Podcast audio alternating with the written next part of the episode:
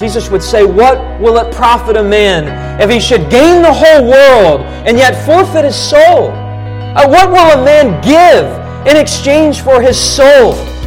Well, the crowds gave their souls away. Physical healing, yes. The demons exorcised from them, yes, but no spiritual touch, or at least a very small number of them. They were obsessed and mesmerized by Jesus.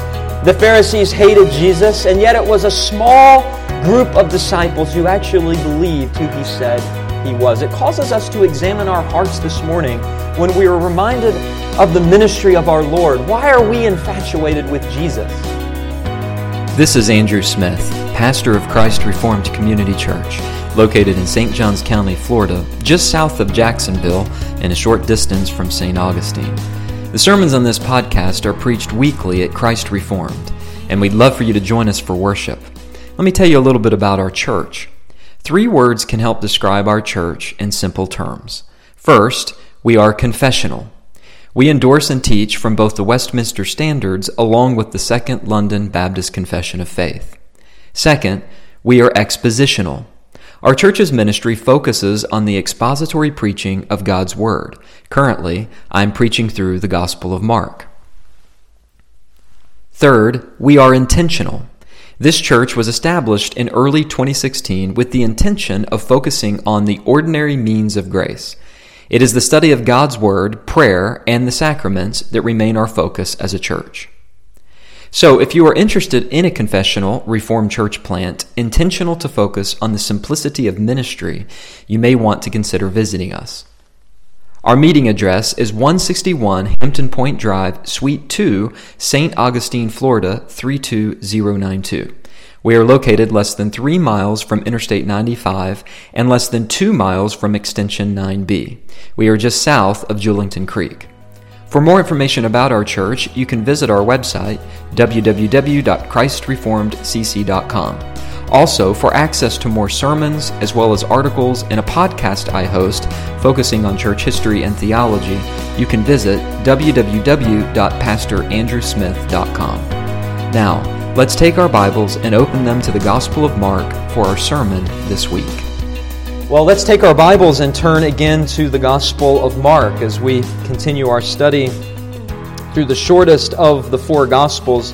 We come this morning to Mark chapter 3, verses 7 through 12. The title of the message, A Bio of Jesus' Ministry. Please stand in honor of the reading of God's Word and allow me to begin reading in verse 7. And as always, remember that we are reading the authoritative, inspired, and inerrant Word of God. Mark chapter 3, beginning in verse 7. Jesus withdrew with his disciples to the sea, and a great crowd followed from Galilee and Judea, and Jerusalem, and Idumea, and from beyond the Jordan, and from around Tyre and Sidon. When the great crowd heard all that he was doing, they came to him. And he told his disciples to have a boat ready for him because of the crowd, lest they crush him. For he had healed many, so that all who had diseases pressed around him to touch him. And whenever the unclean spirits saw him, they fell down before him and cried out, You are the Son of God. And he strictly ordered them not to make him known. This is God's holy word. Please be seated as we bow for prayer.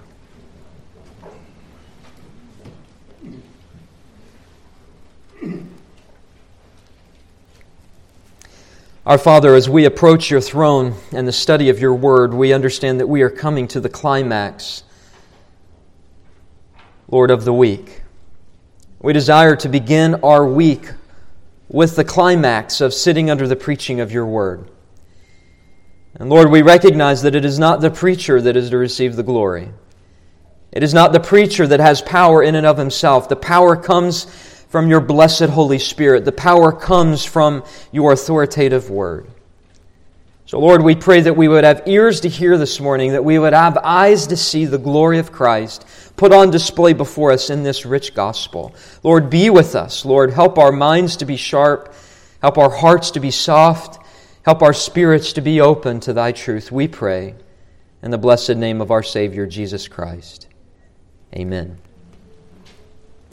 When studying the Gospels, I think that it's important to understand that each writer, as they wrote, wrote with supernatural recall by the Holy Spirit. I had a Greek professor in college who used to pray the same thing on the morning of tests. He would pray that God would give his students a supernatural recall of the material. And I appreciated that. That always was a tremendous strength to me and a help to me.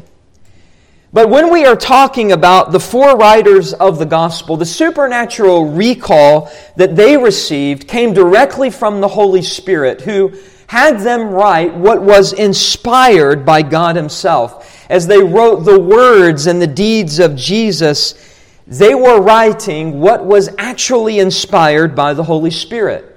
And we know this because John chapter 14 and verse 26 confirms that Jesus promised to the disciples that when he was gone, the Helper, the Holy Spirit, whom the Father would send in his name, would cause them to remember all the things that he said to them.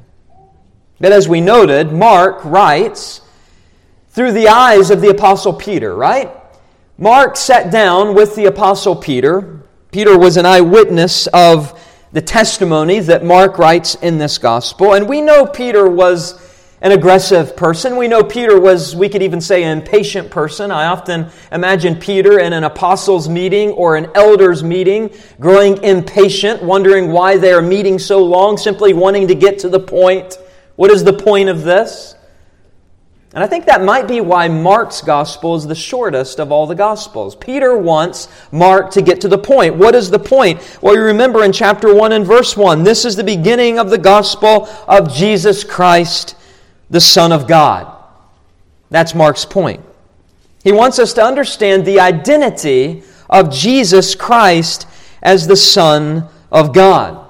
But as Mark wrote the shortest gospel, he is compelled from time to time throughout this gospel to provide some sweeping statements, some summary statements regarding the ministry of our Lord. This is sort of Mark's way of telling us that Jesus did and said much more than what Mark writes about. For instance, we've already seen one of these back in chapter 1 and verse 35. We read, rising very early in the morning while it was still dark, Jesus departed, went out to a desolate place, and there he prayed.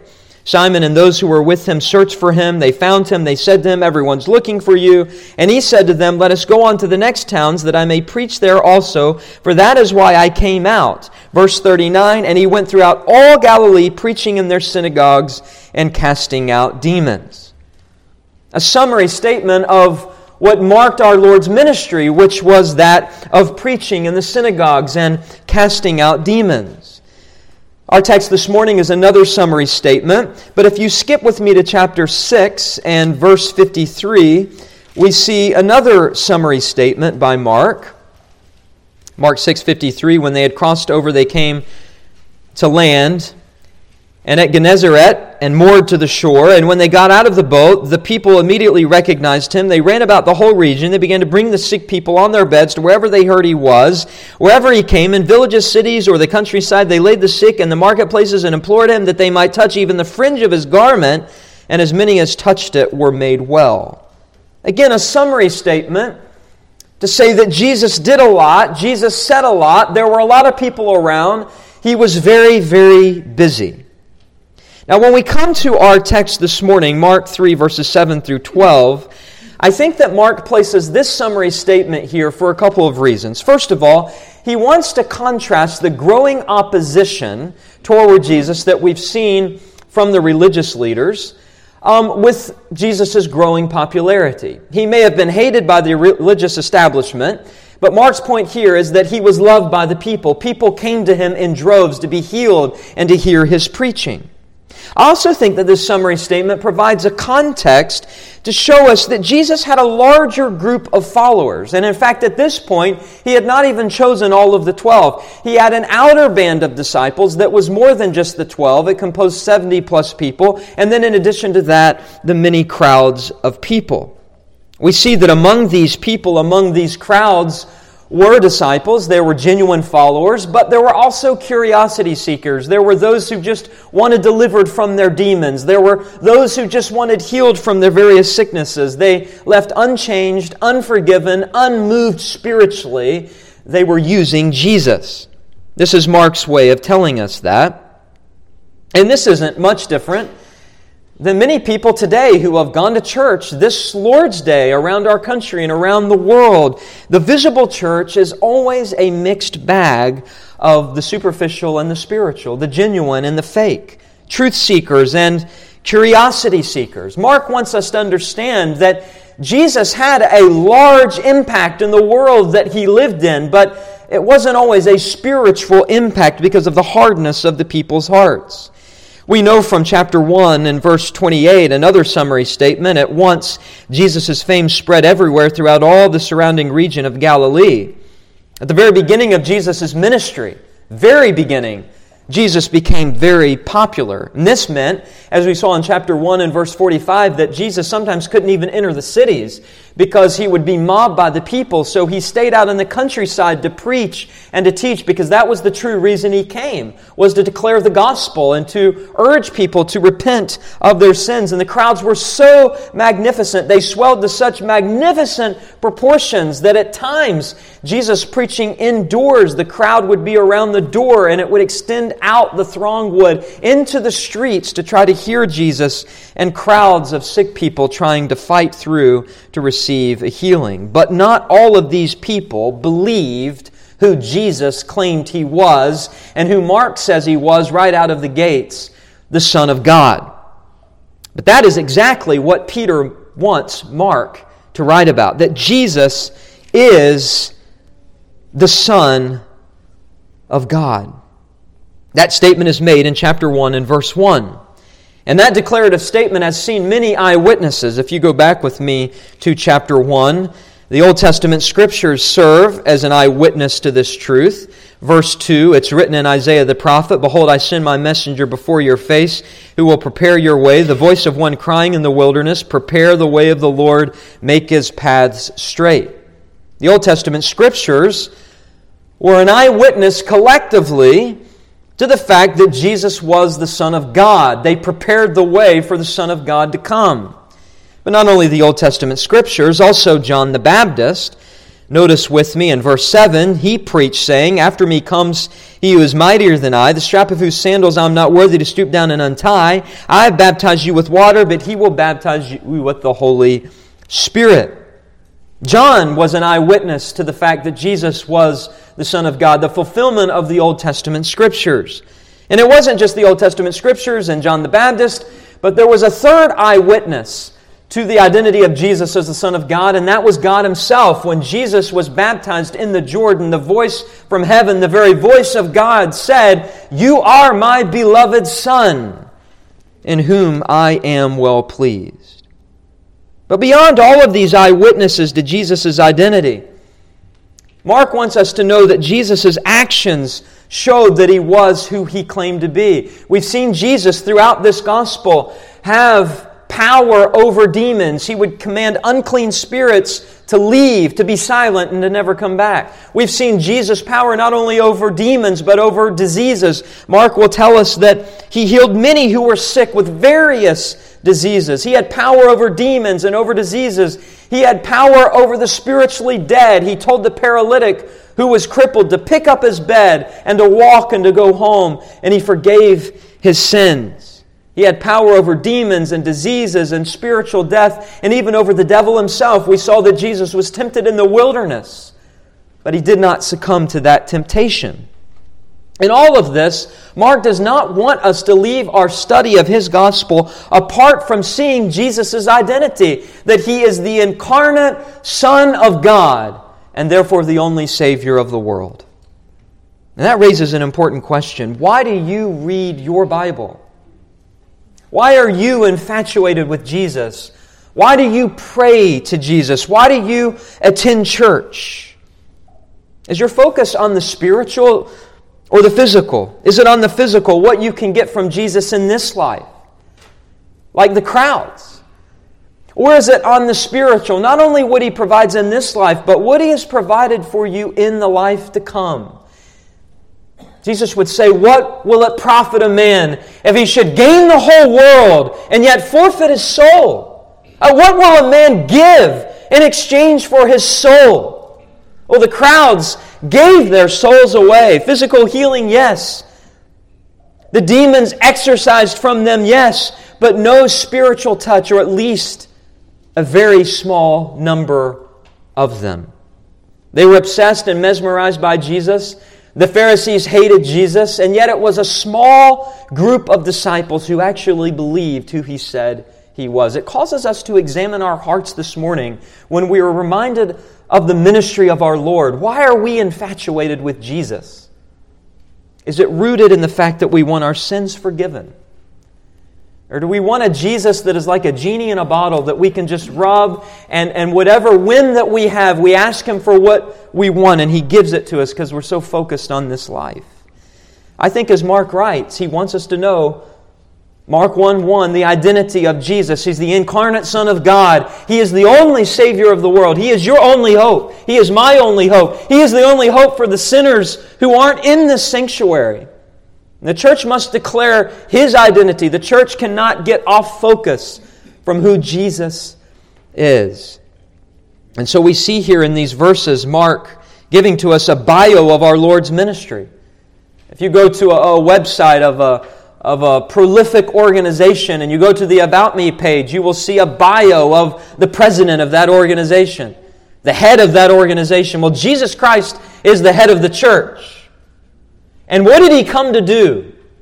What did he come to say? What was his ministry about? Well, if you've come this morning and you want to know in summary fashion who Jesus is and what he is about, you've come to the right place because Mark provides a summary for us, a bio of our Lord's ministry. And what Mark does for us is he gives to us three general characteristics which simply prove Jesus' identity as the incarnate Son of God and the only Savior of the world.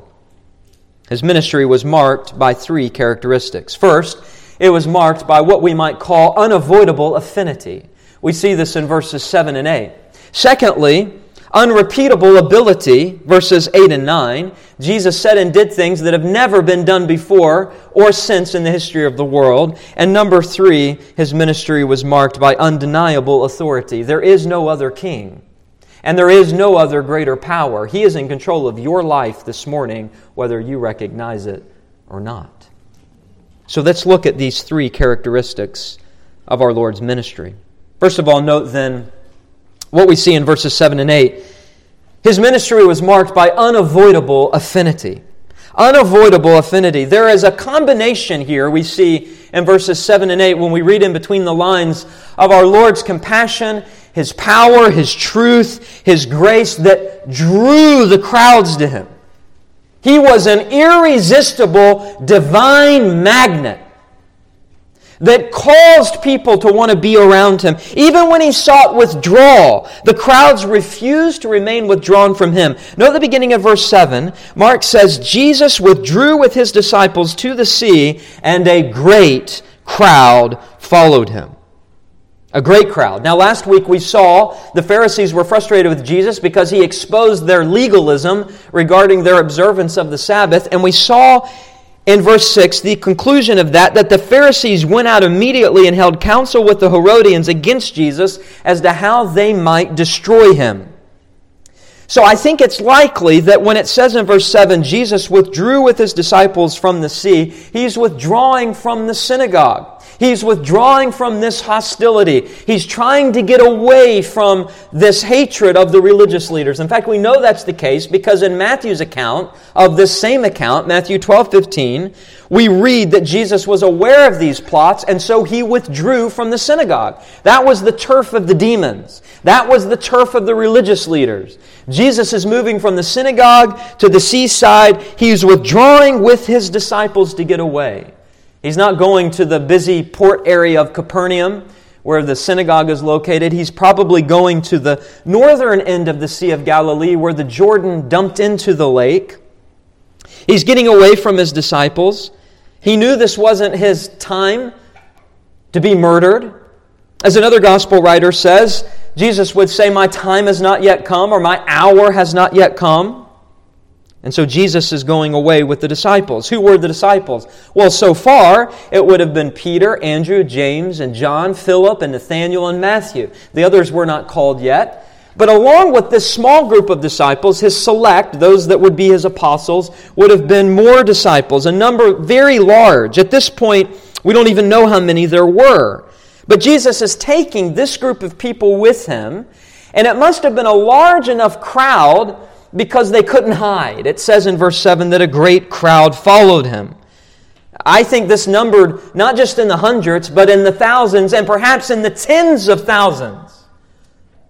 And why do I say that? Well, because of what the rest of verse 7 and verse 8 goes on to point out. They came from all areas of geography imaginable. They came from Galilee and Judea and Jerusalem and Idumea and from beyond the Jordan and from around Tyre and Sidon. This massive crowd came from all directions. They came from the north, they came from the south, they came from the east, they came from the west. And as verse 8 says here, there were some Galileans present. Jesus himself was a Galilean. He was from Nazareth. Most of the disciples were. But there were those that came from the south, from the province of Judea, from the city of Jerusalem, which was about 100 miles to the south. That's a long distance on foot, coming to hear Jesus, coming to see Jesus. And they also came from Idumea. That was even further south than Jerusalem. It was a place of Edomite refugees who were trying to escape the attacks of the Arabs against them. Many came from the south, but some also came, as verse 8 says, from the east that is from beyond the Jordan. And so others came from the northwest, places like Tyre and Sidon. These were all places that were likely exclusively Gentile regions. To give you some perspective on this, John the Baptist was a very popular figure, but he only drew crowds from Jerusalem and the province of Judea, mainly just Jews. Jesus is drawing people from hundreds of miles around, and it's not just Jews, it is Gentiles, pagans. There's an unavoidable affinity of people drawn to Jesus. He was mesmerized, mesmerizing because of his power and his authority fulfills prophecies such as Isaiah 49 6 that says, The servant of the Lord was a light to the Gentiles. And that was beginning to be fulfilled here. There is only one king in this world. I hope you understand that. And it is King Jesus. There may be many nations, and there may be many kings, but there is one king that reigns supreme over all. And even in the earthly ministry of our Lord, people could not resist to be drawn to him. Even if they didn't repent of their sins, they knew he had authority. They knew he was the king. They instinctively knew he came from God, even Gentiles. We read earlier for our call to worship from Psalm 47 that the Lord Most High is to be feared, a great king over all the earth. He subdues people under peoples under us and nations under our feet. The unavoidable affinity of Jesus. Now, why were they coming to him? Well, notice the end of verse 8. It gives us a clue. It says, When the great crowd heard all that he was doing, they came to him. Well, what was Jesus doing?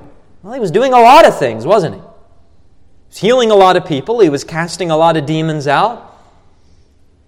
I think that many in these crowds were coming for those reasons. The hordes of people came to be healed. But I think it's worth pointing out that this unavoidable magnetic affinity, this pull toward Jesus, was also rooted in his teaching and his preaching. Isn't that what Mark has labored to show us? That he taught as one who had authority, not as the scribes and the Pharisees. Or to borrow Luke's words, people hung on his every word when he preached. When Jesus preached, when Jesus performed miracles, there was an unavoidable affinity. You remember Jesus said in John chapter 12, And I, when I am lifted up from the earth, will draw all people to myself. That's happening right now. And it's a preview of things to come when the gospel would go to the ends of the earth, even as it is still going to the ends of the earth today, to draw people to Christ. In the God man, there was this unavoidable affinity. For his part, Jesus recognized his most important aspect of earthly ministry was preaching. Back in chapter 1, verse 14, after John was arrested, Jesus came into Galilee preaching the gospel of God, saying, The time is fulfilled, the kingdom of God is at hand. Repent and believe in the gospel. Or at the end, or close to the end of chapter 1, they came to look for Jesus. Everyone's looking for you. Verse 37 And Jesus said to them, Let us go on to the next towns, that I may preach there also, for that is why I came out. And Mark says he went throughout all Galilee, preaching in their synagogues and casting out demons. So there are many reasons to assume that when the great crowd heard all that he was doing, it included not just his miracle working, but also his teaching and his preaching. They were going to hear him. But Jesus on this occasion was withdrawing with the disciples in particular. That word, mathetes, in the Greek, literally means a student or a learner or a pupil. And he wants to, to take these disciples and to instruct them.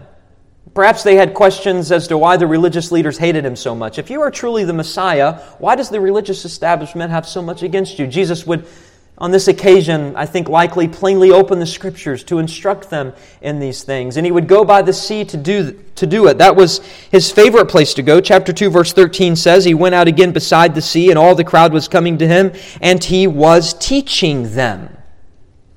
We also read, by the way, in verse 9 of chapter 3, we'll get to it here in a couple of minutes, that Jesus had a boat ready for him. And we know from chapter 4, verses 1 and 2, that Jesus would sit in that boat and he would use that boat as a makeshift pulpit. So I think Jesus is withdrawing with his disciples to instruct them. But there wouldn't be a ton of instructing before the crowds came. Before they found him, the religious leaders couldn't stand Jesus because he challenged their authority. They lost credibility with the people they were drawn to Jesus. And yet, how many of these disciples were false followers of Jesus? Well, if you turn with me to John chapter 2, we get just a glimpse of this reality. John chapter 2, verse 23. When he was in Jerusalem at the Passover feast, many believed in his name when they saw the signs that he was doing. But Jesus, on his part, did not entrust himself to them because he knew all people, and indeed no one to bear witness about man. He needed no one to bear witness about man, for he himself knew what was in man. These were false professions of faith based on the fact that they saw the signs, maybe even experienced a miracle that Jesus performed. But Jesus was not entrusting himself to them. He knew all people, he knew their hearts, he knew they were fake. Many people followed him for his miracles but didn't know him. Or flip over with me to John chapter 6 in verse 66. After this, many of his disciples turned back and no longer walked with him. Why was that? Well, what does he say in verse 65? This is why I told you that no one can come to me unless it is granted him by the Father. That's the reason many turned and walked away. Jesus taught the doctrine of election. People couldn't stand it. They walked away from him in spite of his miracles. They walked away from him in spite of his message, in spite of his doctrine. Even King Herod had an affinity for Jesus. We read in Matthew's gospel that Herod heard about the fame of Jesus. And Luke tells us when Herod saw Jesus, he was very glad, for he had long desired to see Jesus and was hoping to see some sign done by him. That was this crowd. One by one, excited to hear Jesus, but one by one leaving Jesus. Perhaps Jesus would step on their toes concerning a sin. Perhaps Jesus would declare a doctrine that didn't jive with the traditions of the Pharisees. Perhaps they would just move on to the next exciting thing. But all of this should cause us to question our own hearts, shouldn't it? Think of the men who took their families to hear Jesus teach, or those who took their friends to be healed by Jesus and they experienced the powerful words of Jesus, they experienced the powerful touch of Jesus, and they left dead in their sins, unforgiven. Listen, beloved, religion doesn't save. A religious experience with Jesus doesn't save. Only Jesus saves. Church membership will not save you. Church attendance will not save you. Your Christian parents cannot save you. There were many disciples baptized by John, baptized by the disciples of Jesus, who were false professors, not true possessors. If you have Jesus, you have all that you need. If you don't have Jesus, it doesn't matter what you have religion, spirituality. It doesn't matter. Many people go to church because it makes them feel good. Other people pray because they want to get from Jesus what they can get maybe physical healing, maybe physical things, material wealth. And such people are no different than those in the crowds. They're unforgiven, unchanged by the gospel. Mere sentimentalism toward Jesus is not the affinity by which the Holy Spirit produces in the hearts of his true followers. Jesus' true followers want Jesus for one thing that is salvation. They are unwilling to forfeit their soul for the sake of what they can get from Jesus in this life. But sadly, that was many in, in the crowds. Jesus would say on one occasion, He who believes in the Son has eternal life. He who does not believe in the Son shall not see life, but the wrath of God abides on him. Many saw, but many did not believe. Many saw his miracles and were drawn to them, but did not believe who he said he was. Who was he? Mark 1 1. He's the incarnate Son of God and the only Savior of the world. He is not merely a miracle worker. My dear friends, Jesus either is who he claimed to be or he is not. And you will either believe him to be the incarnate Son of God and the only Savior of the world, or you will not. And if you do not believe that's who he is, you are still in your sins. You are unforgiven. And you will be sent to hell for all of eternity for rejecting Christ. The wrath of God will abide on you for all of eternity. You cannot be drawn to Jesus for superficial reasons and get into the kingdom of God. There were those who heard the preaching of Jesus and saw the miracles of Jesus and walked away unchanged. If that is you this morning, I, I plead with you earnestly to beg God for forgiveness, to beg Him that you would be drawn to Him by His grace, that you would cling to Him and embrace Him as your Savior and as your Lord, not just as a miracle worker and a preacher and a teacher, but as your sacrificial Lamb who shed His blood on the cross for your soul, for your sins that you need forgiven for. Mark wants us to see our Lord. What marked his ministry was an unavoidable affinity. Secondly, there was something else that marked his ministry, not only an unavoidable affinity, but number two, an unrepeatable ability. We've already mentioned it, but Mark underscores Jesus' supernatural ability to heal which is both undeniable and let me put it this way, unrepeatable in the history of the world. Verse 9 gives us a taste for how massive and desperate the crowds were. Notice it with me. It says, And he told his disciples to have a boat ready for him because of the crowd, lest they crush him. I mean, can you imagine the scene? As the crowd pressed in upon him, he told his disciples to get the boat ready for a quick escape. The crowd was so massive and desperate. Jesus likely didn't have a chance to get in it to teach, but he would use that boat to escape when he saw his life was in danger because he knew his time had not yet come.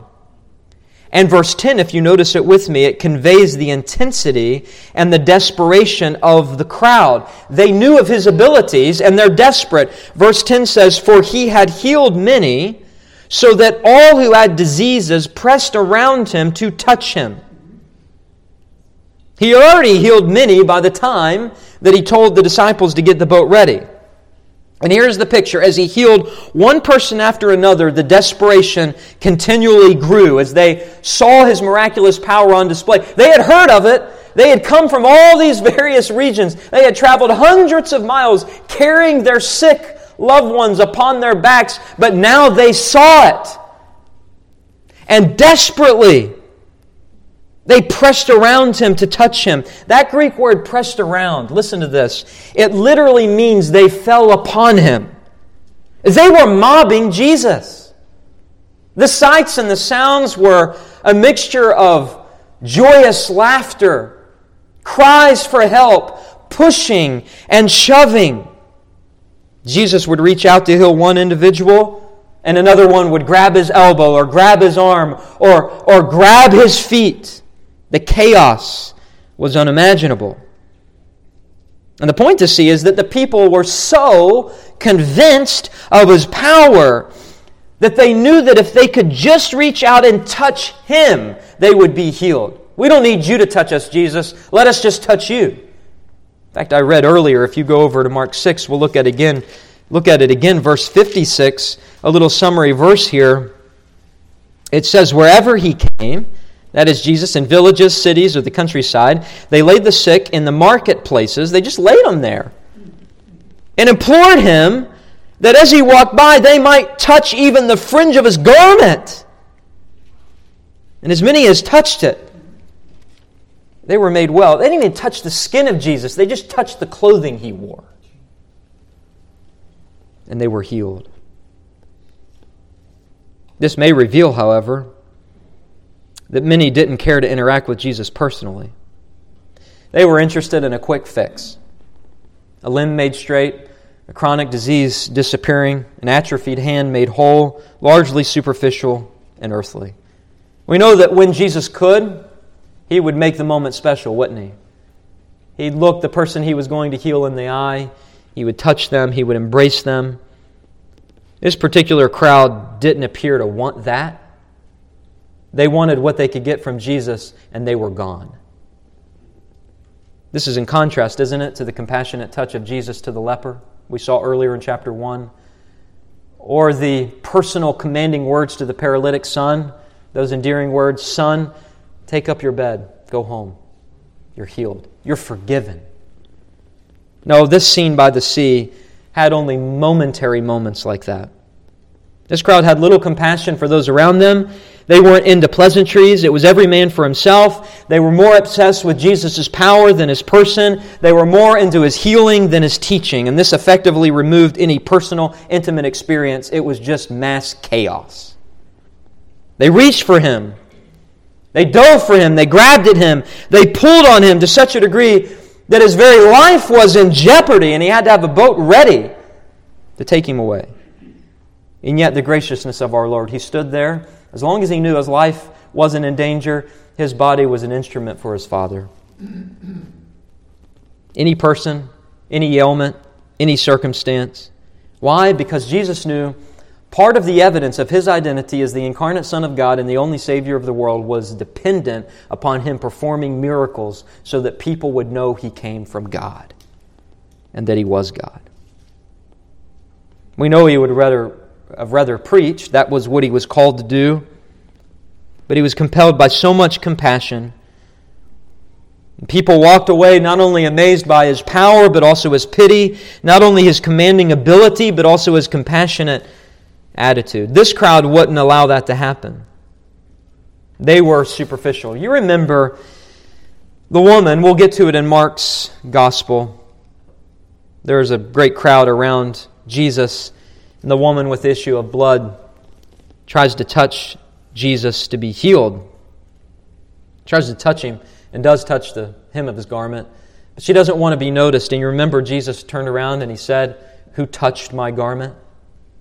He didn't have to do that. He did that because he wanted to show personal and intimate compassion for this woman who was healed. And then he said to her, Daughter, which is a term of endearment, Daughter, your faith has made you well. Go in peace and be healed of your affliction. This crowd didn't want that personal touch. This crowd was filled with bad motives, bad theology, superficial interest. Yet, you know, it is a reminder to us that the church is the body of Christ, is it not? And each member of the body of Christ has a function, does it not? We aren't to serve his kingdom with selfish reasons. We are to serve those with bad theology, aren't we? We are to serve those with bad motives. We are to speak the truth in love. Example the Lord sets before us that true servants don't seek to be first, they seek to be last. And because they seek to be last, they become first. Jesus would say that. To use language of today, Jesus was a people person. He cared about people, even though they didn't care about him. He cared enough for them that he would display his power, he would display his grace, he would display his compassion. Yet at the same time, our Lord knew there was a line to be drawn. The Father sent him to preach and die. He didn't come primarily to heal, so he had the boat ready to go whenever necessary. And I just want to say this many ministries and churches can often get off course even when they try to do good. The focus of the church is to preach the gospel. Jesus had that boat ready to keep him on his stated course. The church has a one-fold mission is to preach the gospel. It's to see souls saved. It's to see saints sanctified. We're the body of Christ. Not every Christian can serve in every capacity equally. That's why there's different members gifted in different ways. But we are the body of Christ. And, and if I can use this sort of language, we need to feel pulled on the body of Christ in a hundred different directions. And at the same time, we need to have a boat ready to launch away from a number of unhelpful distractions. But we have to be willing to serve at inopportune times. This is what the church is about. This is how Jesus served. If you're a dad, if you're a husband, you ought to feel the weight and the pressure of the importance of bringing your family to church and conducting family worship. You ought to feel the, the pull of your wife when she asks you to explain the scriptures. You better have an answer. You better know how to teach her. Wives and mothers, you're going to be pulled sometimes literally and physically by your children in a hundred different directions, and you need to be there to give them the gospel. That is kingdom work. It doesn't matter if you clean the church, if you dust the pews, you vacuum the floors, you take out the trash, or you preach the gospel. All of it is service in the kingdom. Every member of the church is collectively the body of Christ. We serve in the church, and it will often look chaotic, like this scene. People pulling and grabbing, thrusting themselves at Jesus. The church is a messy place. But God graciously works through all of that to sanctify His saints. And all of these miracles, this unrepeatable ability, never seen before in the history of the world, never seen since, was meant to point people to His identity as the incarnate Son of God the only Savior of the world. Jesus would say this on one occasion For the works that the Father has given me to accomplish, the very works that I am doing bear witness about me, that the Father sent me. Or another occasion, he said, Believe the works that you may know and understand that the Father is in me and I am in the Father. And John would give his purpose statement in John chapter 20 of the whole reason he wrote the gospel. I've written all of these things, all of these signs, all of these miracles that you might believe that Jesus is the Christ, the Son of God. 2,000 years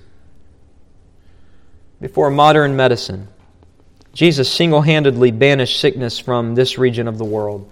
The blind had their sight restored, the deaf had their hearing restored, the crippled walked again, the lepers were cleansed, the dead were raised, all by a touch, all by a word, or in this case, others touching Jesus. No medicine, no potions, no incantations, no rehab, no surgeries, just complete, immediate, undeniable, unrepeatable healings. Service. God made us physical bodies, and these physical bodies will be resurrected, reconnected with our souls someday. But Jesus had that boat ready because he didn't ultimately come just to heal people, he came to die for sinners. And that's what you need to take away from these unrepeatable healings of Jesus. They were all meant to point to his identity. That we are not just sick with sin, beloved, we are dead. We are dead in our sins and trespasses.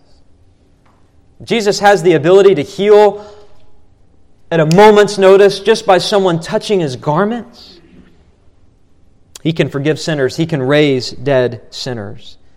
I think there's a lesson for us regarding prayer on this. Our prayer lives need to be marked by more than just praying for the physical needs of others.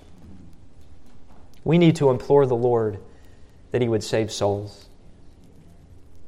How much do you spend in praying to the Lord for revival in this community, in this country?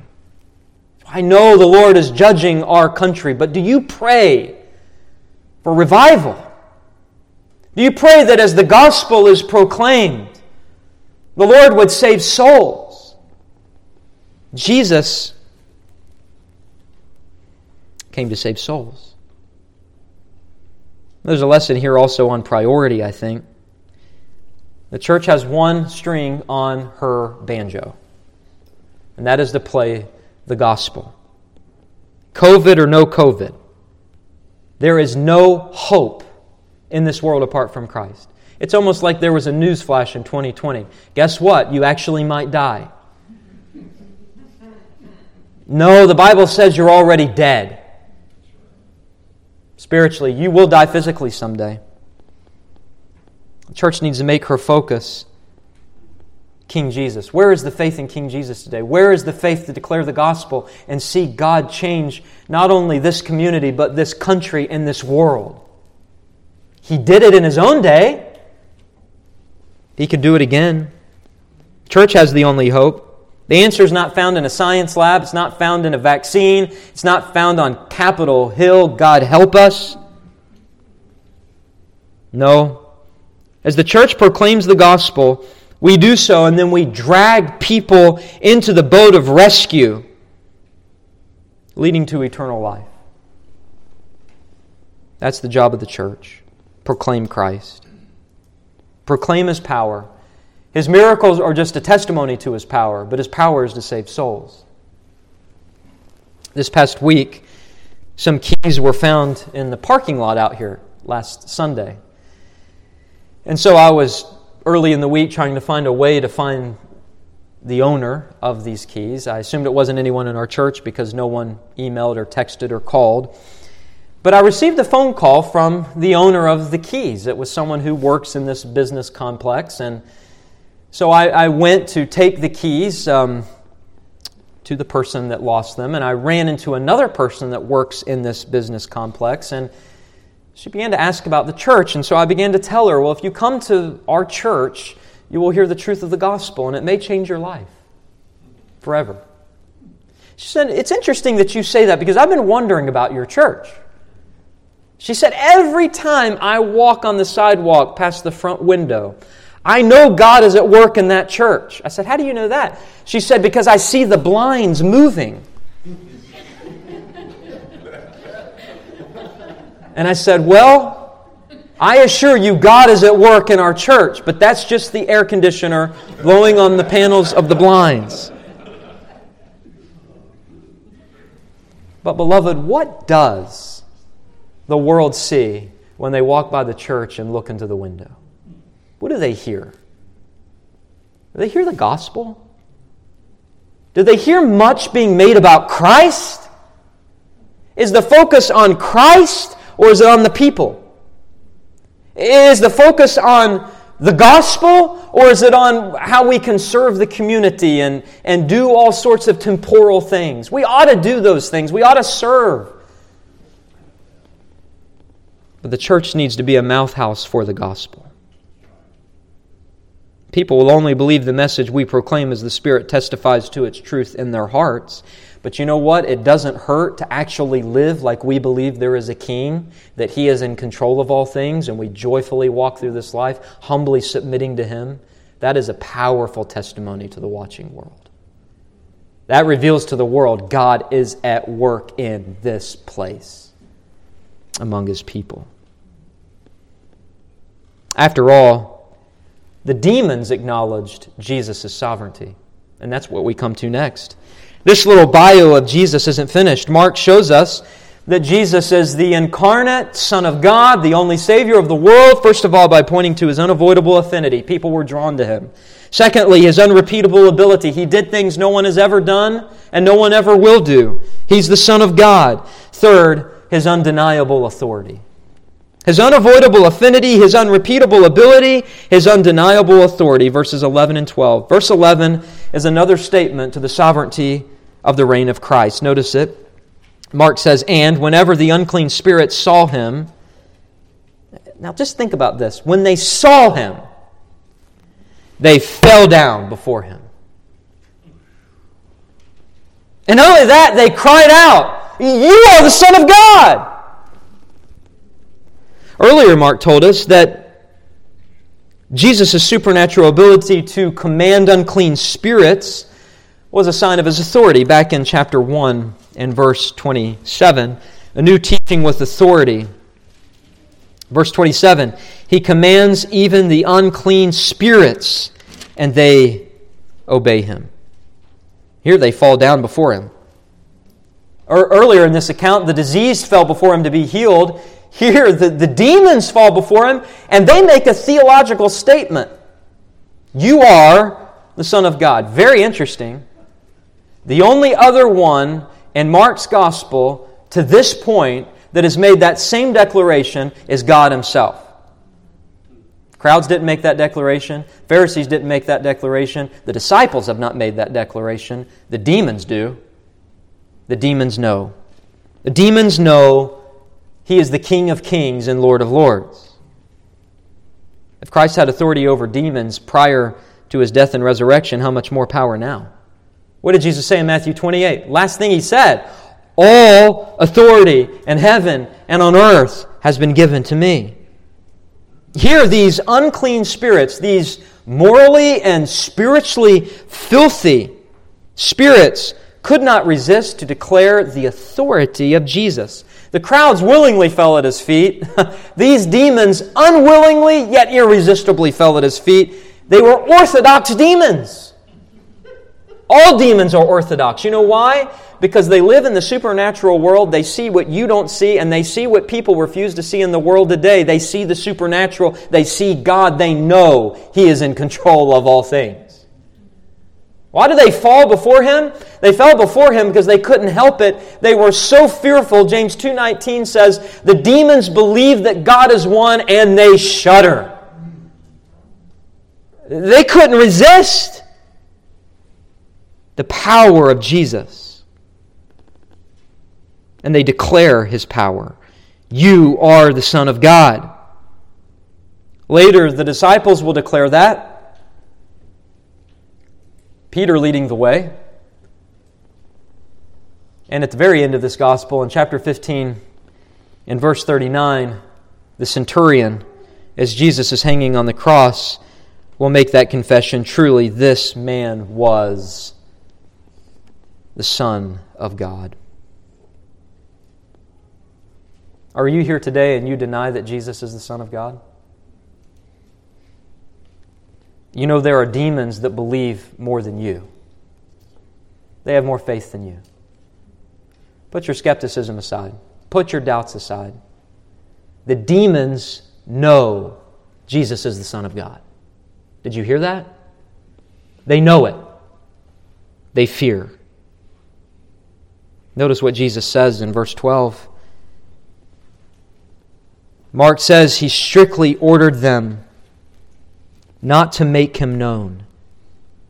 That is the demons. Now, we've looked at this before, right? Earlier in Mark's gospel. Why would Jesus, if he wants people to know his identity, why would he want the demons not to parade that around? Well, beyond the fact that Jesus didn't want hell to sponsor him, is one reason he commanded them to be quiet.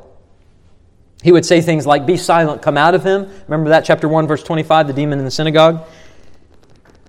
Beyond that, I think that this language of strictly ordered brings to mind uh, the Greek here represents the, the sovereign command of God to rebuke and subdue even demonic forces. These forces are left with no other choice than to bow to his sovereignty.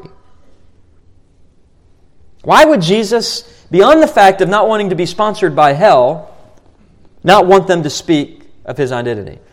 Here's the reason it conveyed his sovereign authority over them. Guess what? They obeyed him. They may have blurted out, You are the Son of God, but once he said, Be silent, once he strictly ordered them not to do that, they didn't do it. They were gone. They never re entered a person. Jesus would say in chapter 3, verse 27, that he was the strong man who would enter, enter the house of the devil and plunder it, subdue Satan.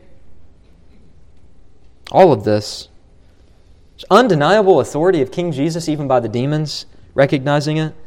It's a preview of things to come, the showdown between heaven and hell when Jesus would hang upon the cross. He would be raised from the dead and he would silence the devil. Christ, our shepherd, has two voices. With one word, he calls the sheep to himself. With another word, he judges and silences the demons and all Christ rejectors. There's coming a day, the Bible says, in which sinners will stand before the judgment seat of Christ and they will place their hand over their mouth in silent shame. This is a preview of what is to come. Every knee will bow, every tongue will declare that Jesus is God. He is the incarnate Son of God. He is the only Savior of the world. Someday, all talking points will be silenced, all false narratives will be exposed, evil demons, evil people will be judged. Why? Because of the undeniable authority of Christ the King. Nobody, not even powerful demons, can stop the hand of God. In chapter 6, Jesus would give power to the apostles to deliver unclean spirits, amplifying even more the authority of Jesus. So, why does Mark give these summary statements, these sweeping general statements of Jesus' ministry? Well, because Peter was in his ear and Peter wanted him to get to the point. What is the point? Jesus is the incarnate Son of God and the only Savior of the world. That's the point. You either have Him or you don't. You either know Him or you don't. You've either been forgiven or you haven't. You haven't. You, have either been embraced by His love or the wrath of God abides upon you. You're either going to heaven or you're going to hell. You either receive Him or you reject Him. There's no neutral parties in this battle. You're in a war whether you like it or not. And you must choose which side you will be on. He can change his enemies into friends. He does that by his sovereignty. He can do that for you today. His ministry was amazing, wasn't it? Marked by unavoidable affinity, unrepeatable ability, undeniable authority. As I said earlier, if you go to a website, you go to a certain organization, the About Me page, you go to the bio, you read the bio. When you come to the end of it, they always save the best for last because they always speak about what is most important to the head of that organization. And it always boils down to his family, who his spouse is, who his children are. Where Mark ends this bio to remind us that Jesus' family is the most important thing to him. Who is his family? His family is the church. We say all the time, Jesus is head of the church, right? But Mark ends by telling us in a roundabout way Jesus is not just head of the church. Jesus is king of the world. You want proof of that? Jesus has authority over demons. He is the king of kings. Now I want to close by turning to John chapter 6. Later in Mark's gospel, Peter will make a confession that Jesus is the Messiah. But here in John chapter 6, we see Peter understood who Jesus was. We see that many were deserting Jesus.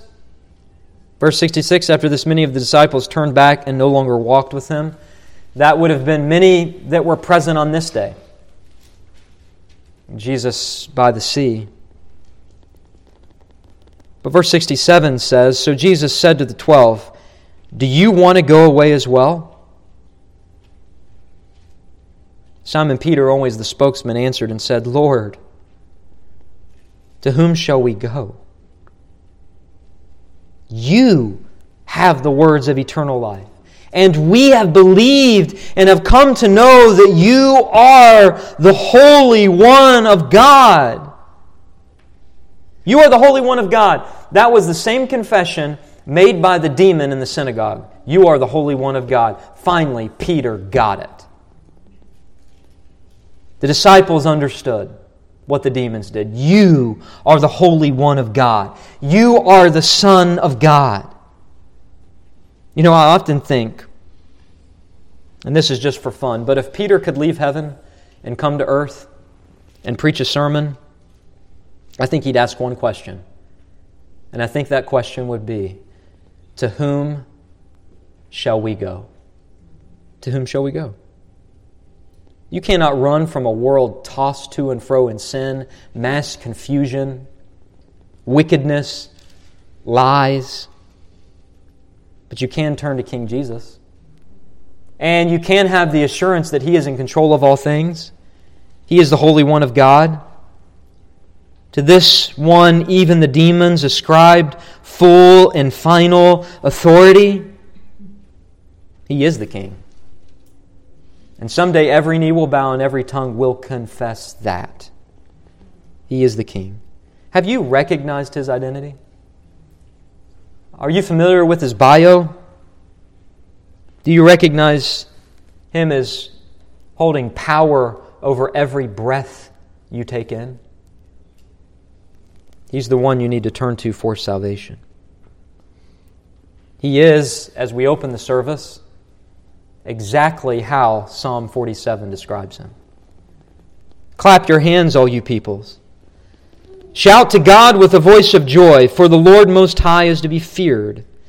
A great king over all the earth, he subdues peoples under us and nations under our feet. God has ascended with a shout. The Lord, with the sound of a trumpet, sing praises to God. Sing praises. Sing praises to our King. Sing praises. For God is the King of all the earth. Sing praises with a psalm of wisdom. He is a light to the Gentiles. And someday he will rule this world from the north to the south, to the east, and to the west. Question is Are you in his kingdom? Are you familiar with Jesus? And are you not just familiar with him, but do you know him? Has he forgiven you? Have you heard his voice? Have you heard him say, Son, your sins are forgiven? Or, Daughter, your faith has made you well. You're forgiven. Go in peace. If you haven't heard those words, then you're not in the kingdom. You may have heard about Jesus. You may have heard sermons about Jesus. You may have seen the power of God at, at work in the lives of those that you know and love who follow Jesus, but you're not a follower of Jesus until you're assured and you know that the reason He came was to bring you eternal life. I hope you know Him. Let us pray. Father, we thank you for your word and for the power of your word. Even these summary statements by Mark leave us in awe and wonder. Mark did not and could not record everything that our Lord said and did, but he gives to us a summary of what he did. He gives to us how people responded to him, how people were drawn to him, how people saw his unrepeatable miracles how even the demons declared his undeniable authority. Lord, he was marked with an unavoidable affinity. People were just drawn to him. And yet, Lord, if we're not drawn to him for the right reasons, to be forgiven, to be restored, Lord, we can have no part of you. He is the way, the truth, and the life. No one comes to the Father but through him. Father, we pray that all here would embrace King Jesus as their Lord and as their Savior. Help us, dear Father, to meditate upon these truths the rest of this Lord's Day. Lord, even as we sing this hymn of response, Lord, may you cultivate within our hearts a greater love for Christ. We pray and ask all of these things in His blessed and holy name.